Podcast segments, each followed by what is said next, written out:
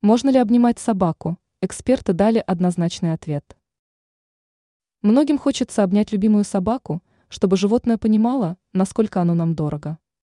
Но далеко не каждый питомец будет относиться положительно к подобному проявлению чувств.